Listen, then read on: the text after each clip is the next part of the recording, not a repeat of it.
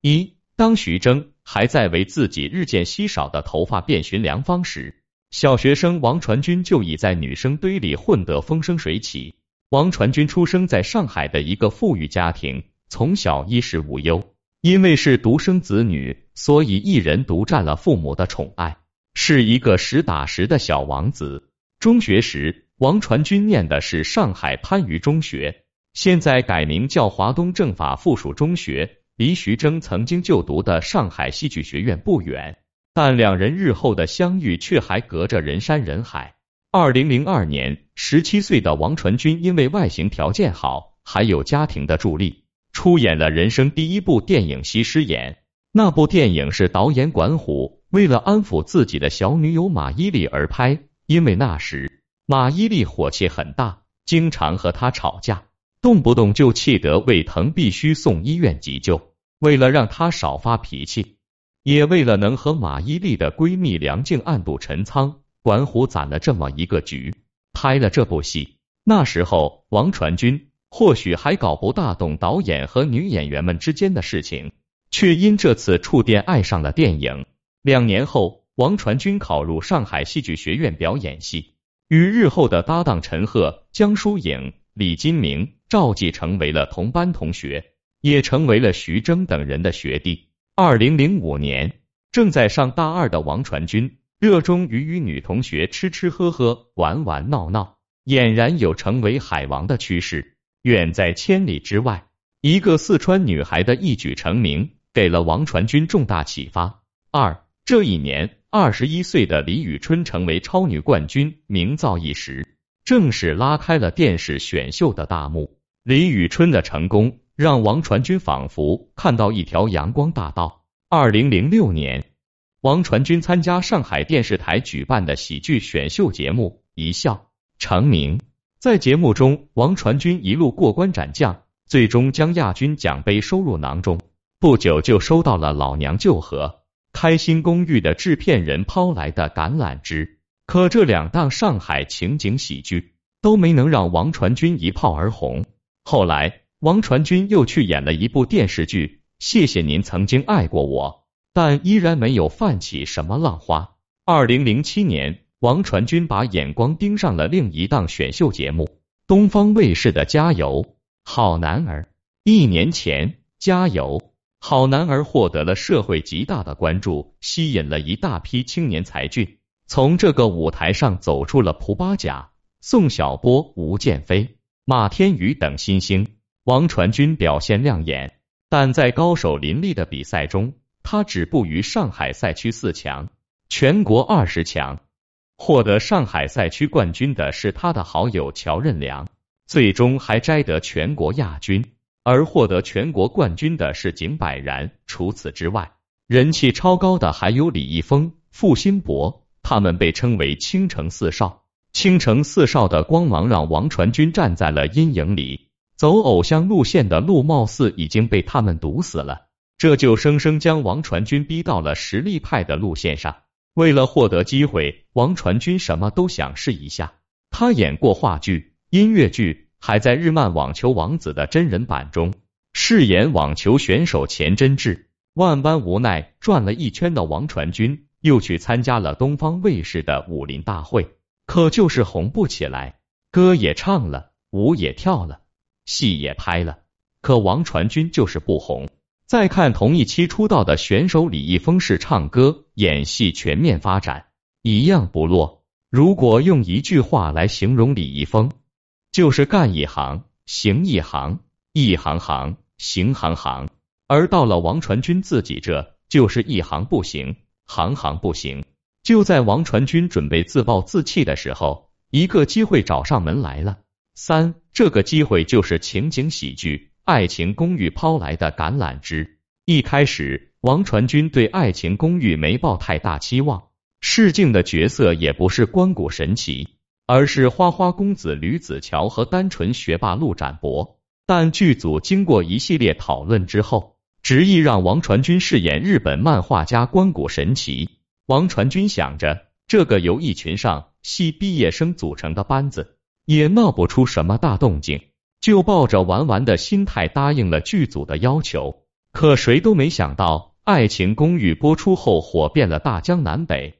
王传君因为操着一口塑料普通话，动不动就要切腹自尽，成为了人尽皆知的关谷神奇。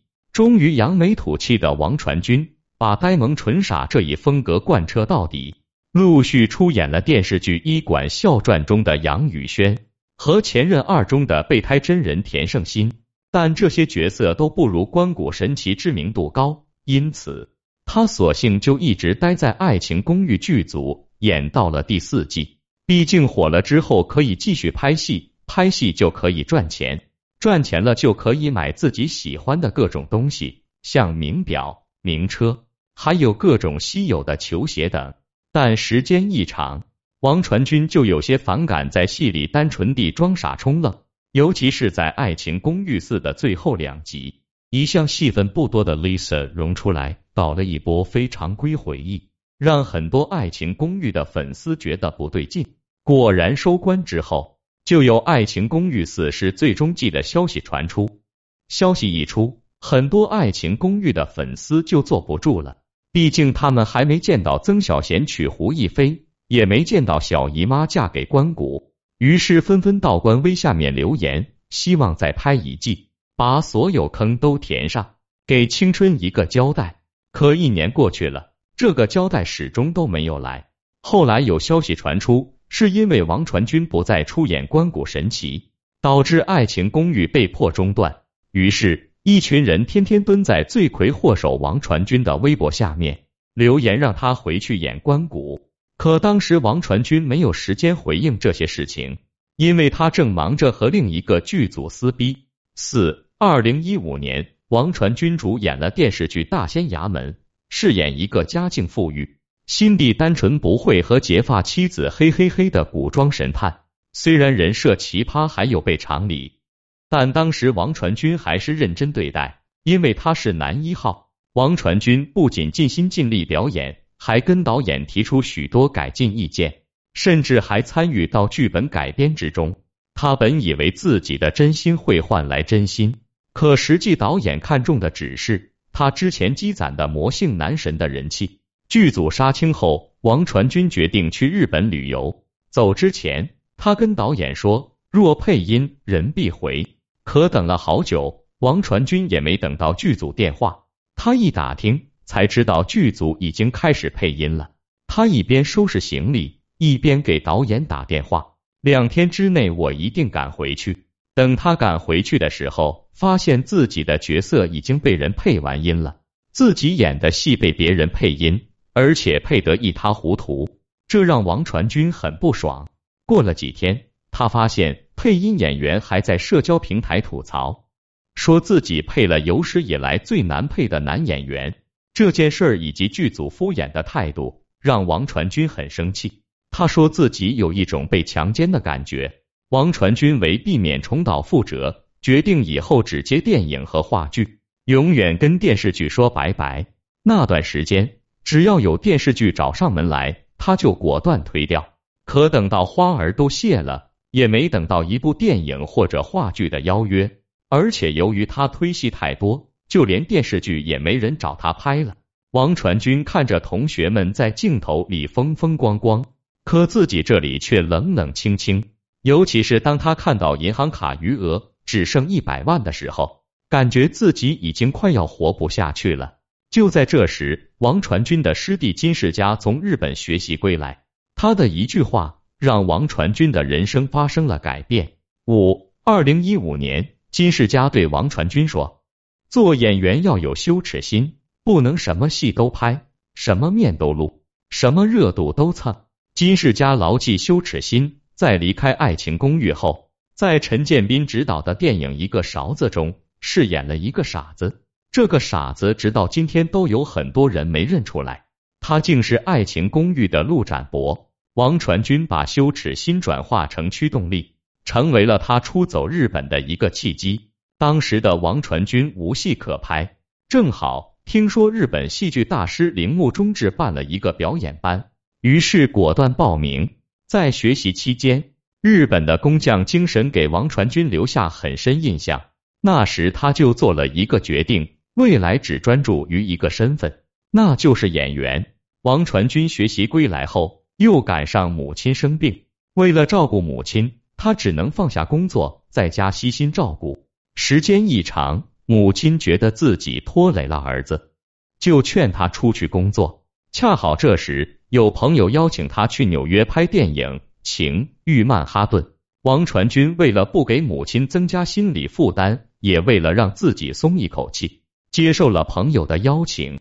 那时距离王传君上次演戏已经过了十一个月，在《情欲曼哈顿》中，王传君依旧饰演了一个单纯还有点呆萌的角色，但这却是他最后一个装傻充愣的角色。戏还没拍完，他就收到了一个惊天噩耗。六，二零一六年九月十六日。王传君的好友乔任梁因抑郁症在家中自杀。当时王传君正在纽约拍戏，无法赶回国内，只能隔空用微博来悼念好友，字里行间都流露着对乔任梁的惋惜之情。乔任梁与王传君年龄相仿，又都是加油好男儿选秀节目出道。乔任梁经历的那些事情，王传君能够感同身受。情欲曼哈顿在杀青之后。王传君并没有第一时间回国，而是去了印度。一天之内，从纽约到印度，城市之间的落差堪比穿越。但最让王传君震撼的，还是印度人那种豁达的生死观。在印度，王传君去看了传说中的恒河，还亲眼见证了一位印度老妇人在死后从烧尸再到扬灰恒河的震惊场面，开始思考生死的意义。但真正让他下定决心要换一个活法的，还是因为母亲的死。从印度回来没多久后，王传君母亲就因病去世了。半年之内，好友与母亲接连去世，让王传君体验到了人世间极致的悲欢离合。在连续经历了两次生离死别之后，王传君决定放下一切执念，换一种新的活法。他彻底放飞自我，留起了长发和胡子。变身为一个颓废文艺大叔。当有网友看到这张照片时，震惊之余留言说：“这样怎么拍爱五啊？会毁了我们的关谷。”结果王传君回了一句：“关我屁事。”这句话得罪了很多《爱情公寓》的忠实粉丝，他们跑到王传君社交平台下骂他忘恩负义，骂他不懂知恩图报。众多留言中看到最多的一句话就是：“如果没有《爱情公寓》。”谁知道你王传君是谁？粉丝骂得不亦乐乎，王传君却不为所动，因为那只是他对天对地的一个开始而已。七，二零一六年，电影《摆渡人》上映，监制王家卫发了一条宣传微博，最后三个字是我喜欢。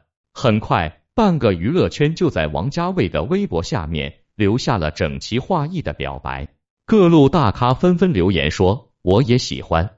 当时王传君母亲刚去世没多久，他正在家里叠纸钱，偶然间看到朋友圈都在刷摆渡人，就好奇地看了看，结果看到一个记者朋友的朋友圈写着：“作为你的粉丝，这是最后一次给你站台了，好吧，我喜欢。”王传君看到后却反其道而行之，发了一条微博写着：“我不喜欢。”如果说关我屁事只是得罪爱情公寓的粉丝，那这句我不喜欢就是打脸那半个整齐划一的娱乐圈了。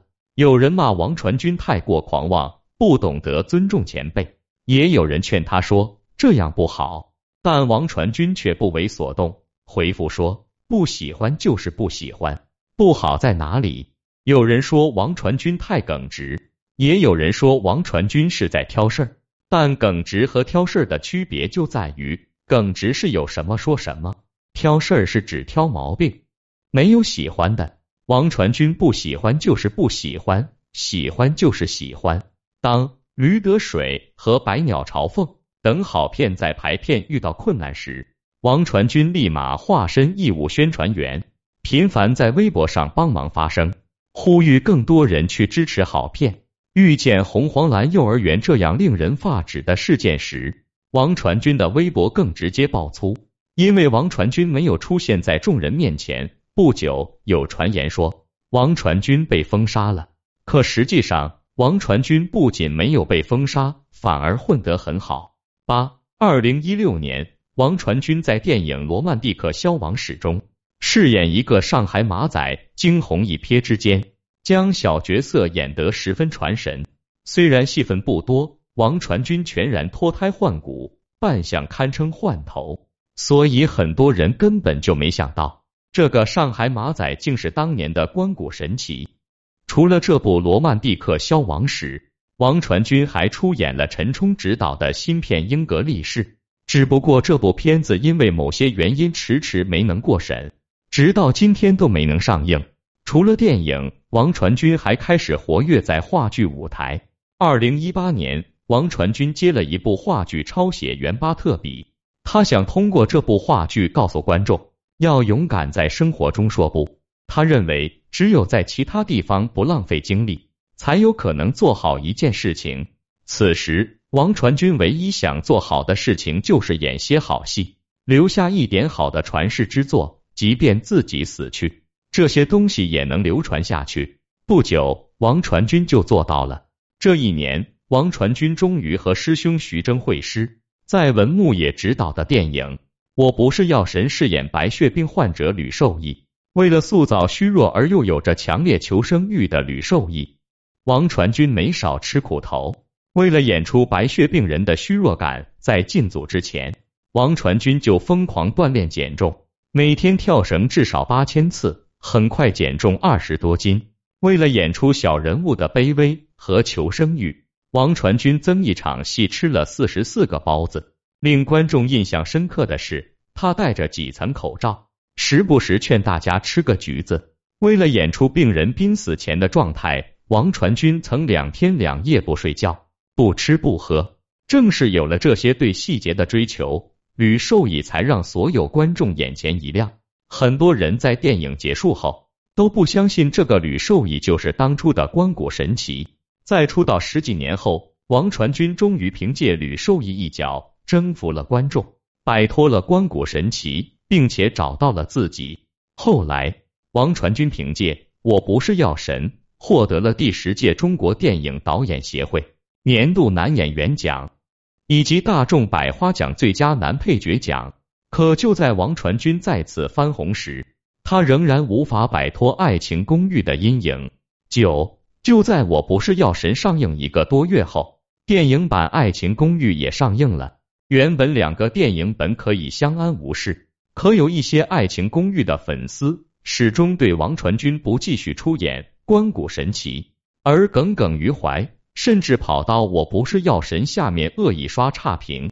这个举动彻底激怒了王传君，他直接开怼：“拍《爱情公寓》对我来说只是一段经历而已，没那么重要。关谷这个角色也是没办法，别人要求我一定要演成这样，跟傻子一样。”观众还特容易喜欢这种装疯卖傻的角色，大家都觉得拍完《爱情公寓四》就应该结束了，因为已经合作不下去了。先不说抄不抄的事，你不觉得越看越像一部广告片吗？全都是广告植入，为什么还要拍电影？这段言论彻底得罪了《爱情公寓》的粉丝，他们每天喊打喊杀，恨不得要把王传君赶出娱乐圈。可王传君却不为所动，和我不是药神里饰演黄毛的张宇勾肩搭背，激情四射，喝酒交流时惺惺相惜，情不自禁，貌似当街拥吻，传出基友情。不巧的是，那时王传君和一年前公开恋情的女友李默汉也分手了，难免令人有些浮想联翩。二零二零年，王传君以颁奖嘉宾身份参加 First 影展。在颁奖典礼上，他复刻了《我不是药神》中吕受益的造型，特意戴了三层口罩。当他一层一层摘下口罩时，台下笑声一片。可随后，王传君说：“仅以刚才这段小小的表演，致敬口罩后面的每一位英雄和每一段故事，还有感谢在座依然戴着口罩的你们。其实挺闷的，大家辛苦了。”话一讲完，掌声雷动。王传君除了对人，其实也有温情的一面。二零二一年，王传君出演了娄烨执导的电影《兰心大剧院》，只可惜该片遇上了长津湖等尽管演员阵容豪华，也没能掀起多大浪花。这次，王传君、张宇携手参演了宁浩监制、文牧野执导、易烊千玺和田雨主演的电影《奇迹笨小孩》，又遭遇了强势的长津湖之水门桥，估计很难创造奇迹。三十七岁的王传君没有主角光环，也早已失去早期的男神气息，但不破不立。如今他塑造的那些角色，个个令人过目不忘，也算是破茧成蝶了。这对于他自己何尝不是个奇迹？而奇迹往往也只会青睐那些敢于改变的勇敢者。